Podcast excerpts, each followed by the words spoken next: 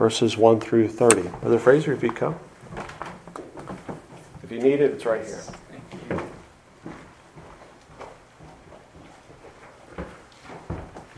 Please turn in your copy of God's Word to Exodus 12. We're going to read verses 1 to 30 this morning. Exodus 12, verses 1 to 30. So the word of the Lord says And the Lord spake unto Moses and Aaron in the land of Egypt, saying, This month shall be unto you the beginning of months. It shall be the first month of the year to you. Speak ye unto all the congregation of Israel, saying, In the tenth day of this month they shall take to them every man a lamb, according to the house of their fathers, a lamb for an house. And if the household be too little for the lamb, let him and his neighbor next unto his house Take it according to the number of the souls. Every man according to his eating shall make your count for the lamb. Your lamb shall be without blemish, a male of the first year. You shall take it out from the sheep or from the goats. And ye shall keep it up until the fourteenth day of the same month. And the whole assembly of the congregation of Israel shall kill it in the evening. And they shall take of the blood and strike it on the two side posts and on the upper door post of the houses wherein they shall eat it. And they shall eat the flesh in that night, roast with fire and unleavened bread, and with bitter herbs they shall eat it. Eat not of it raw, nor sodden at all with water, but roast with fire, his head with his legs, and with the purtenance thereof and ye shall let nothing of it remain until the morning. And that which remaineth of it until the morning ye shall burn with fire. And thus shall ye eat it, with your loins girded, your shoes on your feet, and your staff in your hand. And ye shall eat it in haste. It is the Lord's Passover. For I will pass through the land of Egypt this night, and will smite all the firstborn in the land of Egypt, both man and beast. And against all the gods of Egypt I will execute judgment. I am the Lord. And the blood shall be to you for a token or a sign upon the houses where ye are. And when I see the blood, I will pass over you. And the plague shall not be upon you to destroy you when I smite the land of Egypt.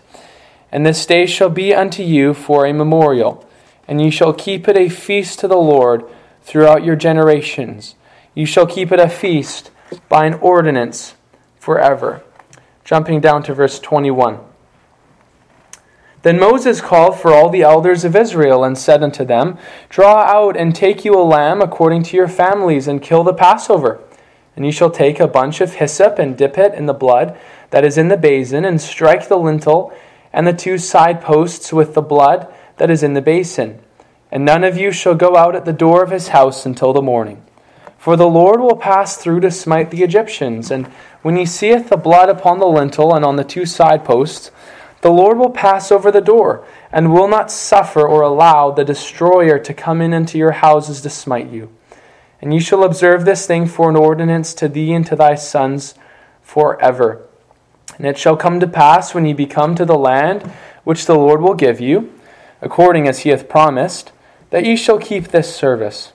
And it shall come to pass when your children shall say unto you, What mean ye by this service? That ye shall say, It is the sacrifice of the Lord's Passover, who passed over the houses of the children of Israel in Egypt, when he smote the Egyptians and delivered our houses. And the people bowed the head and worshipped. And the children of Israel went away and did as the Lord had commanded Moses and Aaron. So did they. And it came to pass that at midnight the Lord smote all the firstborn in the land of Egypt, from the firstborn of Pharaoh that sat on his throne, unto the firstborn of the captive that was in the dungeon, and all the firstborn of cattle. And Pharaoh rose up in the night, he and all his servants and all the Egyptians, and there was not and there was a great cry in Egypt for there was not a house where there was not one dead. Let's pray. Everlasting Father, we worship you to, um, this morning. We praise and bless your name. We pray, Father, that as we consider the Passover, that you would please send the Spirit, that you would renew our minds, strengthen our faith. Lord, I pray that you would encourage your people today. And I pray that you would turn the hearts of your people to yourself and to the glory of your Son. And Lord, we don't want to be here for us. Uh, we want to focus on you. And we pray, Lord, that as we just ponder together um, what your word says, um, as we consider what the Holy Spirit has inspired, I pray for every single one gathered here today that every heart would be stirred and that we would, would grow in our love to you and to the Lord Jesus Christ. And we give you all the glory, Father, Son, and Holy Spirit. Praying this in the name of Jesus Christ, our Savior. Amen. Has anyone ever seen a lamb before? Um, a beautiful little little furry lamb. Um, so uh, me and Nolan and Lily and um, Naomi, we were walking down by the Barger's farm and we saw these these beautiful little lambs, and we were just thinking about how this reminds us that the Lord is our shepherd and and we're like sheep. So, kids, I want you to think in your mind about a little lamb and just how beautiful they are.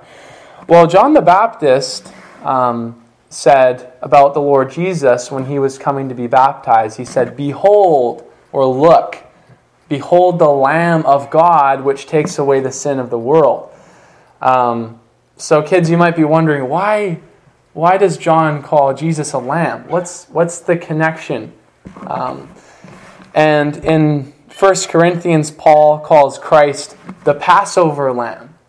Um, that's what John is getting at. Throughout the Old Testament, there is this, this picture of the Passover lamb as a as a picture of Christ's sacrifice for us.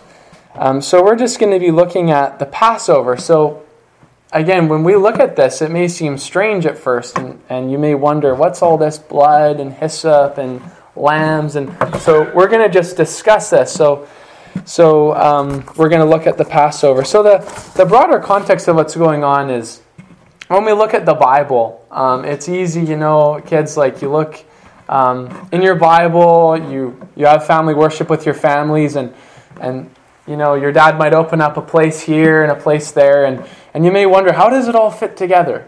Um, everything seems to be all over the place. What's the, what's the big picture? Um, but the Bible, if we were to summarize it, it's, it's a story, it's a true story. Um, and it's a beautiful story, and it's an exciting story about how God saves his people it's about redemption. It's about how God uh, redeems his people um, and saves them um, and for his glory, and how he does that through his son. So, right from the beginning, we have creation. God, this perfect being, he's a spirit. Uh, he exists as Father, Son, and Holy Spirit. He creates the universe perfectly, and the pinnacle of his creation is us, human beings. We're made in the image of God. We can communicate with God, we can have a relationship with God. God had this special relationship with, with human beings, um, and, and that's in terms of covenant. And a covenant is a, is a type of agreement, but it's not like we think of an agreement, you know, me and, me and Isaac might, um, might have an agreement that, you know, Isaac sells me a bike and I do it for so much money and we barter for it. It's not that kind of an agreement. God is the king, and he sets the rules, he sets the terms for what this agreement looks like. And with his creature man, it's, it's, it's a covenant of works. So man has to, has to follow God's rules, has to follow God's law, but we all know that, that man failed. Um, and this sets the stage for God's redemption. So in Genesis 3.15, we have the promise where God promises to crush the head of the serpent. And that's the, the beginning of the gospel where we see God's redemption. And throughout the Old Testament, um, there are many different covenants um, God's covenant with Abraham and with the nation of Israel and with David. And each of these covenants are telling us more about Jesus. um, until Christ comes. So, as we look at this Passover, this is right after the Abrahamic covenant and it's right before the Mosaic covenant. So, God's already revealed a lot about Christ, but there's still much more to come. But with the Passover, this is one of the things where God is telling us something about Christ. And theologians call the Passover a type. A type is a, a picture prophecy. It's, um, it's, it's not like a word prophecy where the prophet would speak something, it's a picture where you look at something, and in this case, it's the Passover feast and it's the lamb. And as you look at that, it tells you something about Christ. Um, so as we come to the book of Exodus, right off the bat, we see um, Israel is in slavery in Egypt. These are God's people. These are the descendants of Abraham, and they're they're in slavery. Um, and again, kids, you might think of imagine if you you grew up and you you weren't born in America. You're born in, in Egypt, and your your your dad works 16 hours a day. You know he's hauling uh, bricks for pyramids and all kinds of things. And your your great and great grandfathers were were doing this for hundreds of years. Um, these are God's people, and God promises to set them free from that. Um, so he prepares his man Moses um, to do this, and God has 10 plagues that he um, executes against the nation of Egypt. And the last plague is the really the harshest one um, of God's judgment, where he promises that all the firstborn um, will be killed unless they have this way of escape. That's through the Passover. And immediately after this, Pharaoh lets the people go, and they um, they go to Sinai, and God establishes the Mosaic covenant with them. So that sets the background. So, what we're really going to be trying to prove today is that God provides atonement for sin through Jesus, the Passover lamb. Receiving his gift requires faith. So, repent from your sins and believe the gospel of free grace in Jesus. So, we're going to look at three things today. The first is the Lord's provision for atonement. The second is the need for faith in the atonement. And the third is the consequence of unbelief in the atonement. So the first point is the Lord's provision for atonement. Um, so, first of all, the Lord provides an atonement because we need an atonement. So it's a needed lamb. So we need a lamb to be the sacrifice because of sin. Um, kids, you hear this word a lot, sin, and, and you, you probably wonder, what really does it mean? We hear it so much. Um, well, John, one of the apostles, defines sin as the transgression of God's law. Well, we have to define what's a transgression. Well, transgression is when you break the rules.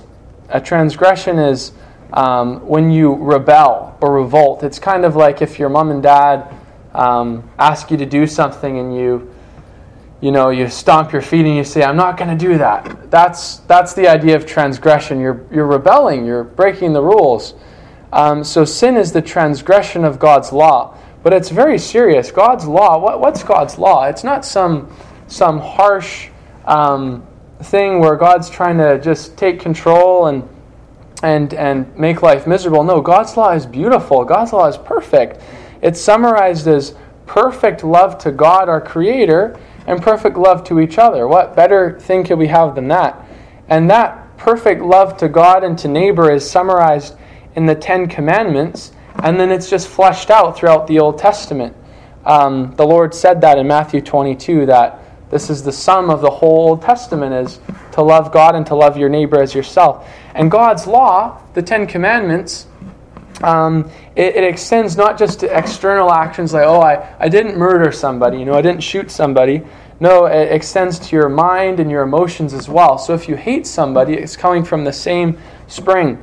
Um, so we have sin, it's so prevalent in our society. It ranges from personal sins, um, immorality, greed, lying, dishonoring authority, disrespecting parents, blaspheming God's name um, to large scale societal sins um, homosexuality, abortion, euthanasia, all these, all these things where sin is so prevalent in our society. So, sin at the personal level and at the societal level, it demands death. This is what God said in Genesis 2 that in the day Adam and Eve eat, um, they will surely die. Um, and in Ezekiel, God speaks to the prophet and says, The soul that sins, it must die. Um, so that's the penalty, that's the punishment for breaking this covenant relationship we have with God. That's the punishment for it. Um, and it's only, it's only the sacrificial um, death of Jesus that can, that can set us free from that. Um, and the just punishment for breaking God's law is eternal and spiritual death and hell. So we need something. We need a lamb. We need an atonement because we've all sinned. We've all broken God's law at the heart level, in our minds, in our hearts. We've, we've rebelled against God. Um, and we've sinned against Him. So we need a lamb. Um, the second reason we need Him is because of the coming judgment on sin. If you look at the, um, the word for destroyer, um, in um, can't find the verse for it, but when the Lord says that the, the destroyer is going to come over um, and destroy the firstborn, the, the, the, Hebrew word for destroyer there is actually re, um, related to the same word that's used for God's destruction of Sodom and Gomorrah. It's an utter destruction. And this is foreshadowing the final judgment. Um, so please turn to Revelation 20. Revelation 20, and we're going to look at verses 11 to 15. So, as we, as we just are discussing and thinking about um, the coming judgment on sin, that it's not just that, you know, we sin and judgment is never coming. No, there is judgment coming. Verse 11 says of Revelation 20, And I saw a great white throne, and him that sat on it, from whose face the earth and the heaven fled away and there was found no place for them. And I saw the dead, small and great, stand before God, and the books were opened. And another book was opened, which is the book of life. And the dead were judged out of those things which were written in the books, according to their works. And the sea gave up the dead which, was, which were in it, and death and hell delivered up the dead which were in them, and they were judged every man according to their works and death and hell were cast into the lake of fire. This is the second death. And whosoever was not found written in the book of life was cast into the lake of fire. This is a picture of the final judgment. Um, that the works that we've committed in this life, um, at the final judgment, God will, will judge um, every one of those works, and his, his judgment is just. Um, he, he doesn't give more, he doesn't give less than what we deserve. Um, he, um, he gives us our wages. It says that the wages of sin is death. Um, so every sin we commit, it earns its own punishment, and God must punish those things because He's a just judge. Um, so sin is the problem, and judgment on sin is the problem. Uh, another verse, 2 Corinthians 5.10 says, For we must all appear before the judgment seat of Christ, that every one may receive the things done in his body according to that he hath done, whether it be good or bad. So, this is the problem we have as we're sinners. We're in rebellion against God, and, and kids, you know, you grow up and no one needs to tell you to, to go sin and, you know, lie and speak harshly to your siblings or be disrespectful or rebellious to your parents. It just happens naturally out of your heart. You need a new heart. Um, sin is the problem, and God God needs to judge those sins. So that's the needed lamb.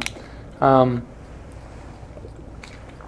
then we have the unblemished lamb.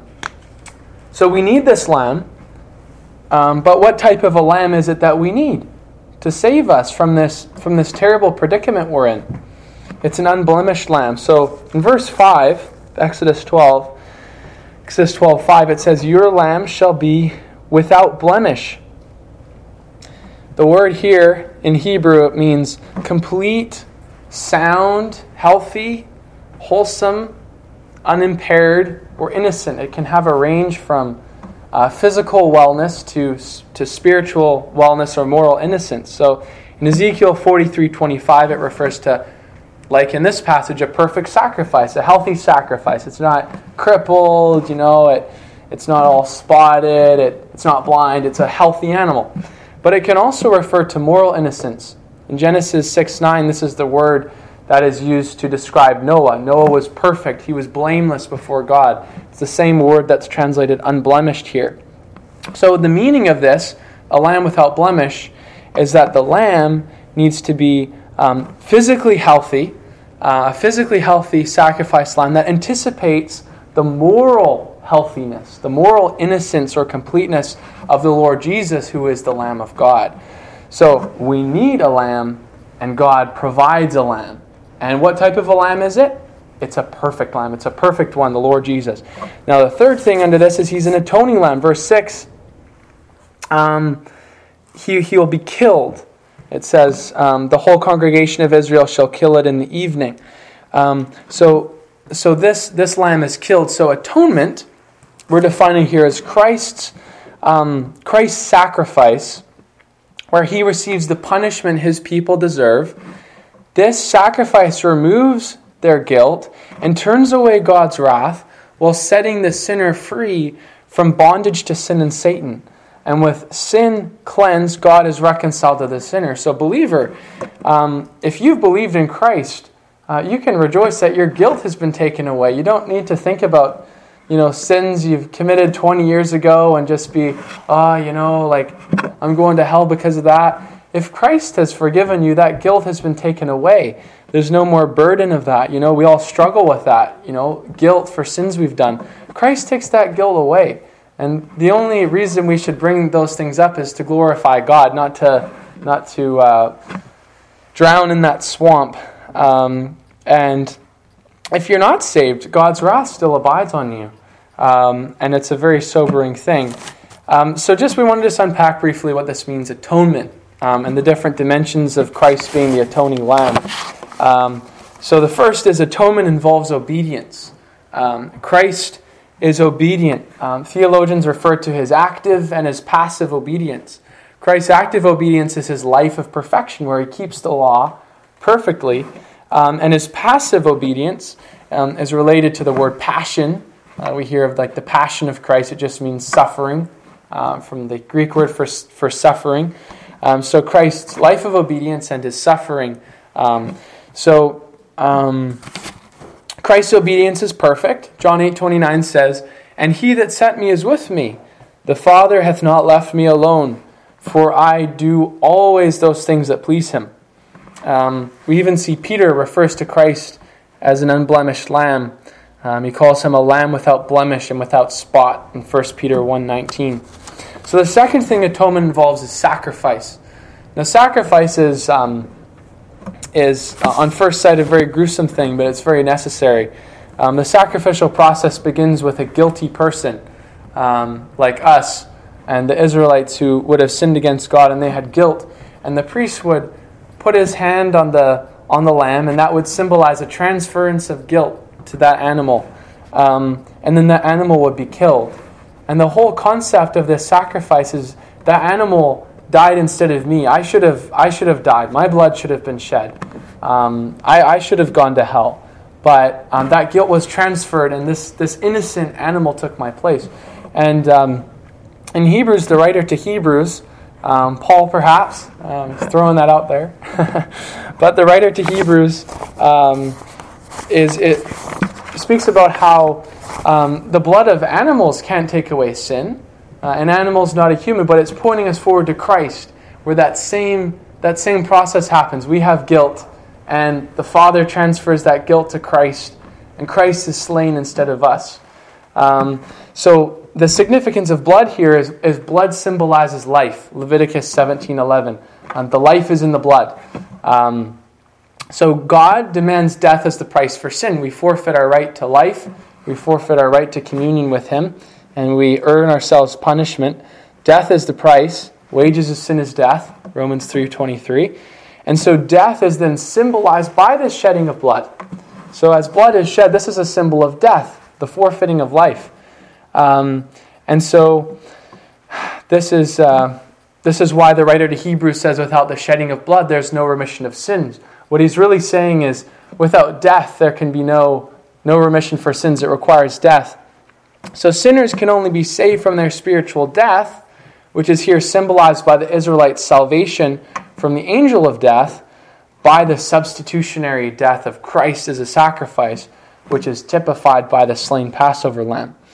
Um, and this is why we have this beautiful picture of substitution in 2 Corinthians, where it says, For he hath made him to be sin for us who knew no sin, that we might be made the righteousness of God in him. There's a transfer of our guilt to Christ and of Christ's righteousness to us. It's a, it's a swapping, if you will. Another thing in the idea of atonement is expiation. And we were talking about this a second ago. Um, expiation means the removal of guilt by the paying of a price. Uh, Colossians 1 says, In whom, in Christ, we have redemption through his blood, even the forgiveness of sins. Forgiveness is releasing from a debt. Um, it's actually the word in Greek for forgiveness um, is related to the word for releasing it, even as related to the word for divorce. It's an idea of separation and, and releasing from a debt. Um, it's kind of ideas. So forgiveness is this releasing from the sin debt, um, and that removes our guilt. Um, what this then does is, as our guilt is removed, God's wrath is turned away. God, God can't, um, can't love us when we're, when we're full of rebellion to Him. So that's propitiation, um, is, the, is the word for turning away wrath. Um, so, kids, just remember when you hear these big theological words like propitiation and expiation, don't, don't be confused. Um, there, there's a simple definition to these things. Um, you think about uh, expiation, it's such a big word, it's even hard for adults to pronounce. But um, just think about the removal of guilt. Think about when you've done something bad and you feel terrible about it and you pray to the Lord about it and you don't have that guilt anymore. The Lord's forgiven you for it. That's what expiation is. The guilt's taken away. Um, and the turning away of wrath is um, God's, God's, God's anger on your sin is turned away, and that's what propitiation is. So in Romans 3:25 it says whom God has set forth to be a propitiation through faith in his blood to declare his righteousness for the remission of sins that are past through the forbearance of God. So propitiation is the idea here and that's related as well to a mercy seat. Um, propitiation also means mercy seat and I, I, believe the Septuagint, which is the Greek translation of the Old Testament, um, translates the mercy seat with the New Testament word propitiation. It's an idea of a covering um, so that God's wrath is turned away. So when God's wrath is turned away, we're reconciled to Him. You think, you think, kids, about times where you may have a disagreement with your brother or sister um, and you're, you're angry at each other. Um, and, but then you, you make it right, and that hostility, that anger is replaced with friendship. You're, you're, you're, you're friends again. That's the idea of reconciliation. Enemies becoming friends. Um, God was our enemy uh, because of our sin, but now He becomes our friend through the atonement. Um, Ephesians 2.13 says, But now in Christ Jesus, ye who sometimes were far off are made nigh, or made near by the blood of Christ. Um, and the last idea associated with atonement, we've talked about expiation, propitiation, sacrifice, substitution. It's a lot to think about. But one other thing redemption. It means setting free from slavery by paying a price. So imagine, imagine a slave market where you've got all these slaves and um, people there. They've got chains on their on their arms. It's it's a terrible sight. Someone comes along and pays pays the price for them. Maybe it's $5,000. Okay, I'm going to buy this slave. And the, the slave owner thinks um, that, oh, this, this, this um, African person's going to be a servant for the rest of their lives. Um, but this slave owner says, I'm setting you free. You're, um, you're free to go. I paid your price. Um, and that, those, those things really did happen. Um, that's the idea of redemption. We're, we're slaves to sin. We can't stop sinning. We're slaves to Satan. Satan's a horrible master, and he's, he was our master. Um, and the law condemns us, but God pays this price. His son dies, and then that um, allows his people to be set free from slavery. Um, so in Colossians 1, it says, Who has delivered us from the power of darkness and has translated us into the kingdom of his dear Son, in whom we have redemption through his blood even the forgiveness of sins. Um, so redemption means that we're, we're saved, we're redeemed, we're set free from the curse of the law, Galatians 3.13. The law no longer condemns us. We're set free from Satan. We just read that here. We're also set free from the power of sin. We're not forced to, to sin anymore. Um, so that's the, the, the provision for atonement. God's provided atonement through Christ. through Christ dying on the cross. And that, that does, does all these things. And so just as you drive home or as you lie in bed or as you, as you walk, you know, on a, on a walk, just, just ponder these things about atonement. Uh, all that it means. My guilt's taken away. Um, God's wrath is turned away. I'm reconciled to God. I'm set free. Uh, and just rejoice in that believer. Um, that God's made provision through Jesus, the Passover lamb. But this atonement is, is not just, um, it's a gift that needs to be received. And the way that gift is received is through faith.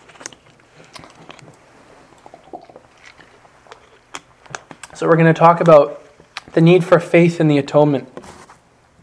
Please turn to Hebrews 11.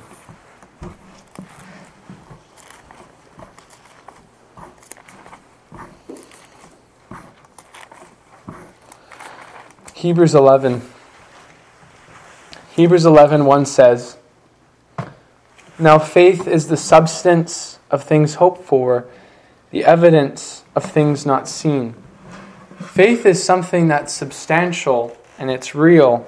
Um, and faith isn't something that's invisible. But you see, guys, we, we boys and girls, we, we have faith in things that are invisible all the time. Um, we all believe our parents love us, but we can't put that in a bottle. Uh, it's invisible, but we believe it. And we live in that reality every day. Um, we know our parents love us because they care for us and they spend time with us and they invest in us. Um, we can't see air, but we, we know it's there because we're living and our lungs are full of fresh air. So it's not, a, it's not an unusual thing to trust in invisible things. Um, faith, but faith is substantial. It's based in, um, it's based in the truth of, of God. It's the believer's conviction and assurance in the promises of God. And it takes the promises of God as the most certain evidence. So um, I'll just speak to my young brothers for a minute. Um, you know, we have these, um, we have these times where we, um, we may be exposed to, to the ideas of the world. It might be evolution or things like that. And oh, there's all these evidences and, and this and that. Our, our ultimate evidence is God's Word. It's good to have evidence, and evidence is on our side. Um, you know, when we speak about the debate between creation and evolution, for example. But, but our authority is God's Word. We have, we have no stronger foundation. God cannot lie. God is the Creator, He's the source of truth. Um, and anchor your soul there. Prove God in His Word. He won't, he won't fail you. Um, prove him in his word, hold, hold him to it, um, and stand on his word, and you'll see God will, he will be faithful to it. Um, you, you will see, even, even if you don't have answers until eternity, you'll look back and say, no, God was, God was true. Um, it's not man that has breath for a time and then goes into the grave. No, this is, this is the eternal God. Uh, his word is worthy of faith. So faith is our conviction, it's our assurance that no, I'm certain I'm certain this chair is going to hold me up. I'm certain this air is safe to breathe. I'm certain my parents love me. But it's even more certain than that. Uh, it's this conviction, this assurance that God's promises um, are true. And what's God's promises? That if you believe Christ to be your Savior, He will save you. It's the confidence in the unseen. A great way of illustrating this is in verse 11 of Hebrews 11. It says, Through faith also Sarah herself received strength to conceive seed and was delivered of a child when she was past age. Note this because she judged him faithful who had promised. The ground for her faith was that she judged, she, she um, esteemed God, she judged God. No, God is faithful, God can't lie. Um, and so she knew his promise was going to be um, faithful. Um, so faith is where um, God's promises need to be applied to our hearts.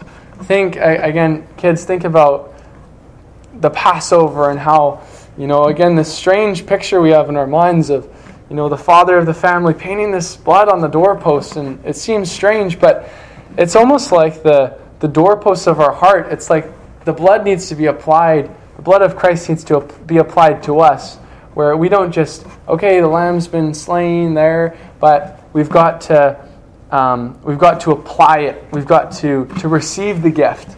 Um, and that's done by faith. So faith is where we lean, we depend, we rely, we rest in the truth of God's word that Christ's blood is enough, it's sufficient to save you. Um, so the Puritans, the old Puritans, um, for example, Wilhelmus of Brakel, actually, I think he was, um, he was actually Dutch, but in the kind of broad Puritan tradition, they spoke about faith is consisting of three things faith is knowledge, it's assent, and it's affiance. Um, excuse me. So knowledge is, is right now, as, as you're hearing, you know in your head what atonement is.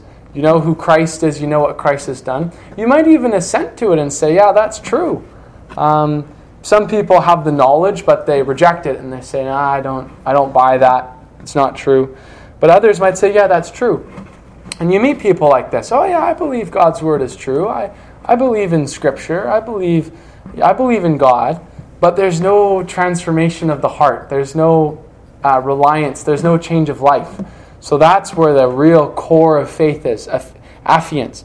Affiance is where we, we rest, where we entrust ourselves, we commit ourselves. It's an act of the will where we're like, God is faithful, His word is true, so I'm just going to fall into His arms now. I'm going to I'm to rest in Him.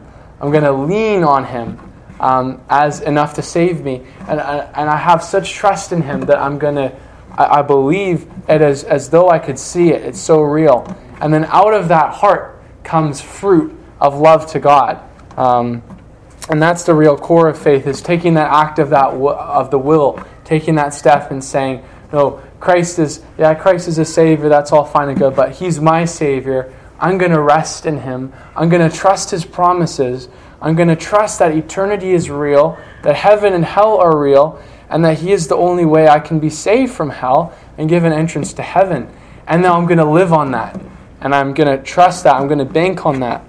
Um, and faith is, it's only as good as the object. People say, oh, just have faith, and it's, that doesn't mean anything. Faith, faith is nothing but the abandonment of self. In itself, it's worthless. What, what makes faith valuable is what are you abandoning yourself to? Um, what, are you, what are you trusting in? Uh, and faith is necessary. Look at verse 6 here in Hebrews 11. It says, But without faith it is impossible to please him.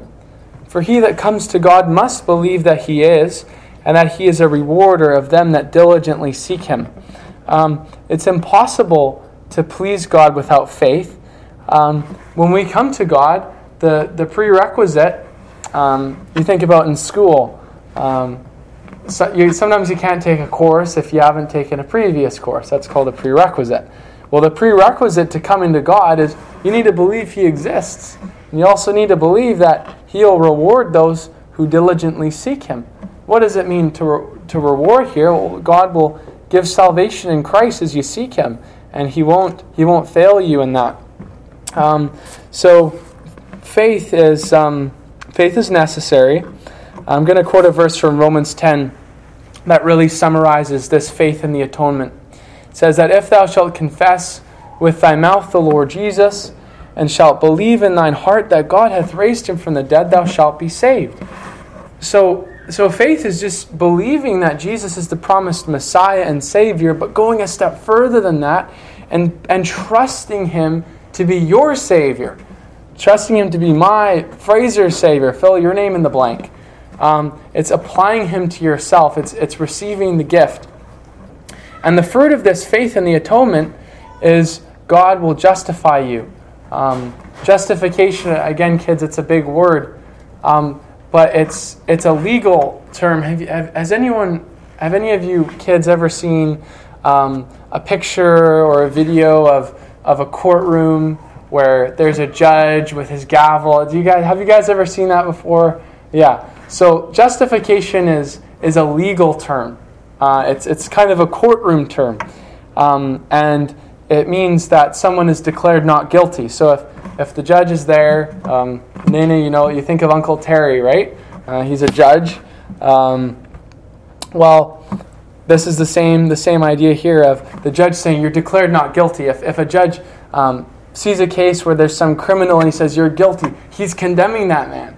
But if he says no, I've looked at the evidence, you're not guilty. Um, that's the idea of justification. God looks at us. He doesn't see me, He doesn't see you, believer, but he sees Christ, and so he can justly say, not guilty. That's justification. If you have faith in the atonement, God will adopt you into his family. Um, and you'll be sanctified. That means you'll be conformed to Christ's image. You'll grow into his likeness. And the last thing is glorification. You'll be made perfect. Um, your soul will live in heaven with Christ until the resurrection. And that's an exciting thing as well. We, we often think of, of um, heaven as just this ethereal, you know, up on the clouds and it's all just. No, no, heaven, um, heaven is real and heaven is it is spiritual now, but but one day in the new heavens and new earth it'll be physical. It'll be like us standing here on on earth. I think we forget that sometimes. There is a physical aspect to to redemption and, and God redeems our bodies and God redeems creation. And that's really exciting to think about. So we'll participate in that um, as we have faith in this atonement. And then we'll look thirdly at the consequences of unbelief in the atonement the consequences of unbelief in the atonement. The Egyptians, they didn't believe that this blood could do anything. Um, imagine you're an Egyptian in Egypt. Can you imagine the land of the pyramids, um, the land of the pharaohs? You're an Egyptian um, back uh, at the time of Moses, and you hear about this this Moses, you know, and how how all the, these slave people they're they're doing this this strange ritual where they're killing the lamb and Moses is threatening that all the firstborn um, sons and daughters are going to die, and you're like, I, I don't buy that. That's ridiculous. That's what the Egyptians would have thought. They didn't believe that it would, it would have any effect. And that might be you. Um, you might think that, oh, you know, I hear all this talk about Christ, but it doesn't really mean anything. It's all just um, adults talking. It doesn't have any, any real substance or meaning to it. Um, but if you're like that, you're just like these Egyptians who, who don't realize that there is a judgment coming and um, there is a, a way of escape. So the Egyptians' sin of unbelief, it prevented them from sacrificing the Passover and being spared the death of their firstborn children. Now it's very interesting that there may have been some Egyptians that actually did believe God. Turn to Exodus 12 38. back in Exodus 12 verse 38, it says, And a mixed multitude went up also with them, and flocks and herds, even very much cattle. When you look into the Hebrew of this and also the commentators, most agree that this is non Jews. It's a mixed multitude. Um, and it's very likely this would have included Egyptians who, who saw the, the plagues and they saw the power of Jehovah and they, um, they decided, yeah, we're, we're going to go up with the Israelites. This is the true and living God. Um, some of them may have just had a what the Puritans called a miraculous faith. They were awed by the miracles, oh, that serve the Lord, but they had no real root in them. This mixed multitude were the ones that were complaining in, um, in the desert about, let's go back to Egypt. So, how many of them were regenerate, we don't know. But clearly, there were some Egyptians who did believe in God uh, and others who didn't. Um, but we see Pharaoh's heart is, is hardened against the Lord, Exodus 7 3. And his unbelief and the unbelief of his people, on the most part, the Egyptians, his unbelief and pride prevented him from seeking God's favor and way of atonement so his firstborn child could be saved. Um, so, unbelief led to physical death for the Egyptians and many of their descendants. Um, and this contrasts with Israel's safety. There wasn't one Israelite house where there was the Passover had been sacrificed and applied to the doorposts where, um, where God, had, God didn't, didn't uh, kill any of those firstborn children, they were all saved. There's an utter contrast between the wailing of the Egyptians and the, the, the, the peace and quiet of the Israelites. Um, so that's the consequence of unbelief in the atonement. But this physical death of the Egyptians, it's a picture of spiritual death, uh, eternal death. Um, Romans 6.23 um, says that the wages of sin is death. We've quoted it quite a few times today, or perhaps it's Romans 3.23. It's um, something 23, um, where the wages of sin is death, the, the earnings, um, the reward, the, the recompense of sin is death. Um, but this goes much further than just physical death, it's spiritual death. And it's, it's a very terrifying thing. The place of spiritual death is the lake of fire, Revelation 20.15. a place of torment. The Lord Jesus describes it as a place of weeping and gnashing of teeth. Matthew 13 50. And its length is everlasting. The Lord said it's a place of everlasting punishment. Matthew 25 46. It's very, very sad, very sobering, very terrifying to think about um, that anyone who is outside of Christ um, is going to this awful place. Um, so think about it. Um, kids, adults, um, if you're outside of Christ, um, think about your, your, your doom and the need for an escape in Christ. So we've looked today at the, the Lord's provision for an atonement. Uh, the Lord's provision for an atonement. The Lord provides an atonement. Um, it's a needed atonement because of our sin and coming judgment. Um, the atonement is, is of a perfect lamb, the Lord Jesus, who's innocent, he didn't sin. Um, and the nature of this atonement, what it is, is it takes away guilt, turns away wrath, reconciles us to God. It's a substitution where Christ takes our place, leads to reconciliation, where we're set free. That's what the atonement is. God's provided that. But how do we receive this, this wonderful gift? It's through faith. What's faith? It's, it's saying, I've heard this, I've heard this preached, that's knowledge, but it's assenting to it and saying, Yes, that's true. God's word is reliable, I will rest on that. Then it goes a step further and says, God's word is true, and I'm going to, as it were, jump off. I'm gonna, I'm gonna jump off the burning building into the hands of the of the strong firemen below. Um, it's, um, I'm gonna, I'm gonna lean uh, my soul on that truth and, and live in light of it and say, No, um, I am a sinner. I am going to hell. Um, but Christ is a savior of sinners, and he can save me. And, and instead of just leaving it there saying, Christ is now my savior, I'm going to trust him to be my savior. I'm going to rest there. I'm not going to be working and trying to clean up my life to be better. I'm going to lean on him. I'm going to rest in him. And that's enough.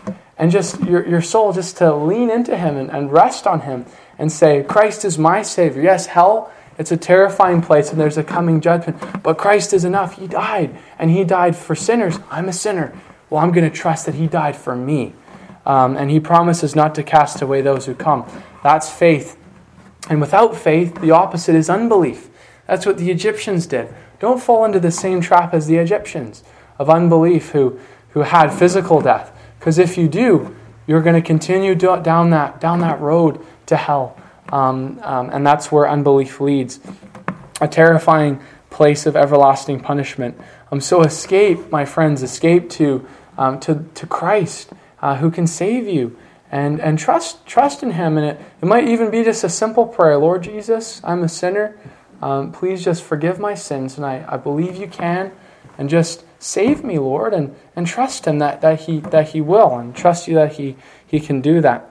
Um, so, what this should lead us to is, is repentance and faith. So take your sin to God, recognize it as sin. Um, realize that sin is rebellion against the Creator. It's a perversion of His perfect standards. It robs God of His glory. It's destructive to others. It's destructive to yourself. And it leads to eternal hell. So replace that loving sin with hating sin and love God and His Word. That's what repentance is.